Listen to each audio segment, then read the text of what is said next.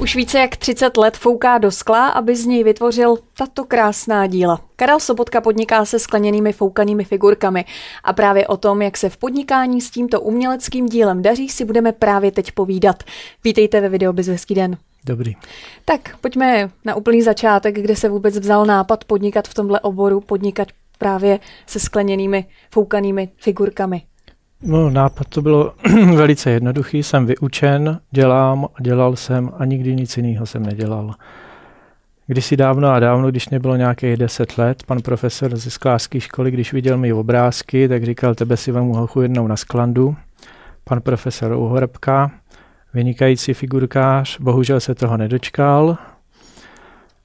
A druhý takový milník, když jsem se učil tak jsem se učil vynutý figurky, jako každý figurkář. A přišel pan mistr, hlaváč, taky vynikající figurkář, řekl, budeš foukat. Žádný chceš, nechceš. A bylo rozhodnuto. A bylo rozhodnuto. No a pak revoluce a, a pak už to šlo samo. Tak pojďme k těm začátkům s podnikáním právě v tomhle oboru. Jaké byly? Bylo to jednoduché. Z fabriky mě vypakovali hned po revoluci, takže ty začátky jsem, chy- ty dobrý začátky jsem chytil, protože po revoluci po tomhle zboží byl docela hlad.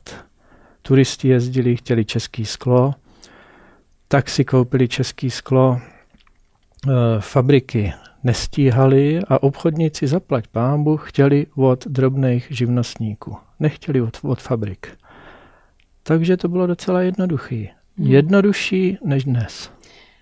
Potkal se jste se v začátcích s nějakými problémy, se kterými jste třeba vůbec nepočítal?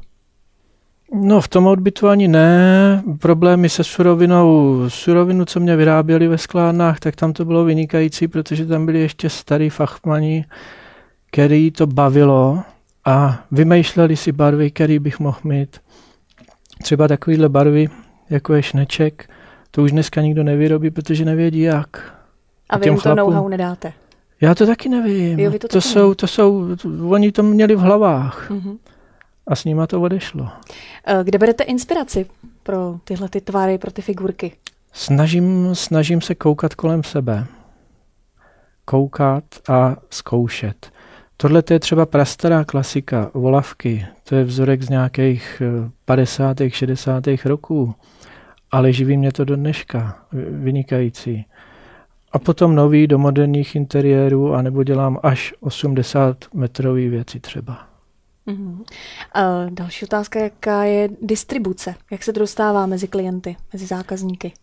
No dneska to je daleko složitější, protože obchodníci už jsou trošku líní jezdit k výrobcům, neboli toho nabízeného zboží je tolik, že můžou sedět v obchodech a čekat a čekat a je jim skoro jedno, jestli na tom je vysička vyrobena v Čechách nebo nějaký takový hm, no, zdaleka. Ano.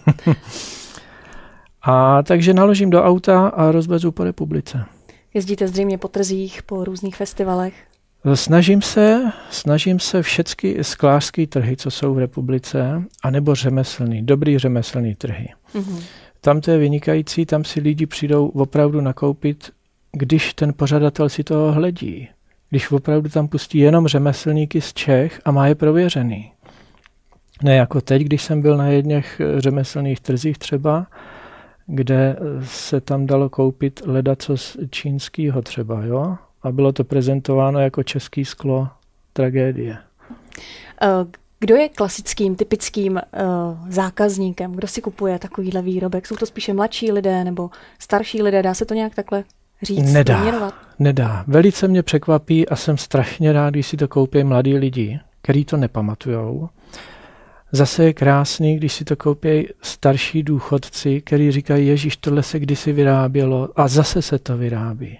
A já se snažím jim říkat, ono se to zase nevyrábí, ono se to vyrábí pořád, ale bohužel obchody se sklem už nejsou, takže se to prodává po různu. My jsme v prvním rozhovoru s naším prvním hostem řešili sílu webu, tak uh, máte taky webové stránky, kde byste propagoval svoje výrobky, prodával možná i přes ten internet? Mám, mám, ale s technikou se moc nekamarádím. Radši sedím u ohně a dělám. Ale je to nutný zlo pro mě, zlo, prostě dneska v té době to bez toho nejde. A ještě pro zajímavost, jak dlouho třeba vzniká jedna z těch figurek, vyberme třeba tady ten strom. Ježíš, tak to jste ukázala z tohohle zrovna na to nejsložitější. Ono to vypadá jednoduše, ale dělá se to na několikrát. Vyfoukne se kus, nechá se to vychladnout, pak se to zase z druhé strany nahřeje a zase znova, až se to dotvoří. Tak šneček, já říkám, za ty peníze třeba jo, musí být za 12-15 minut hotový. Mm-hmm. A máte představu o tom, jaký je vůbec zájem mezi mladými lidmi o tenhle obor? On by zájem byl, ale mm, co už se zase dostaneme k tomu školství, a to je další, další rána, protože dneska to není jednoduchý. Eh, když na těch, na těch trzích třeba ke mně přijde maminka, já vám dám kluka do učení. V Jablonci je škola nebo v Železném Brodě, město skla, no tak tam je sklářská škola, tam vyštuduje. A k vám bude chodit na praxi. Já říkám, dobře, bude. A kdo bude platit to sklo, který on spotřebuje? Denně spotřebuje nejméně kilo skla a bez 10 korun stojí 500. Kdo to bude platit? Jo, a jsme u toho. Takže radši půjde na práva. Takže jste žádného neměl učně? Ne. Ještě žádný nedorazil?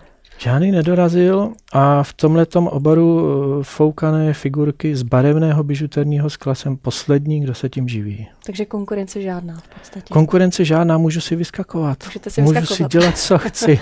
a vyskakujete si taky do zahraničí? Vyskakuju si do zahraničí trochu. Teď se mě třeba povedlo, zalíbilo se jim to v Jižní Koreji. Snad nebude válka. A no, ta nebude určitě. Ale se zahraničím opatrně. Mm, vzpomínám na před rokem třeba, když jsem vyvzoroval lochnesky do Anglie, kdy mě skontaktovali prej Začali jsme v Číně, protože jsme to chtěli mít laciný, tam to nikdo nedokázal. No tak jsme šli do Ruska, tam to nikdo nedokázal, tak jsme skončili v Železném Brodě u Sobotky. Ten nám to vyfouknul, poslal, všecko vynikající, poslal jsem vzorky a do dneška čekám na peníze. Takže i Anglie, kolébka demokracie. Mm-mm. Špatná zkušenost. Tak ať se vás drží jenom ty dobré zkušenosti, ať máte spoustu klientů a zákazníků a ať to dobře fouká. Děkuji. Tak tolik eh, Karel Sobotka, foukač skleněných figurek.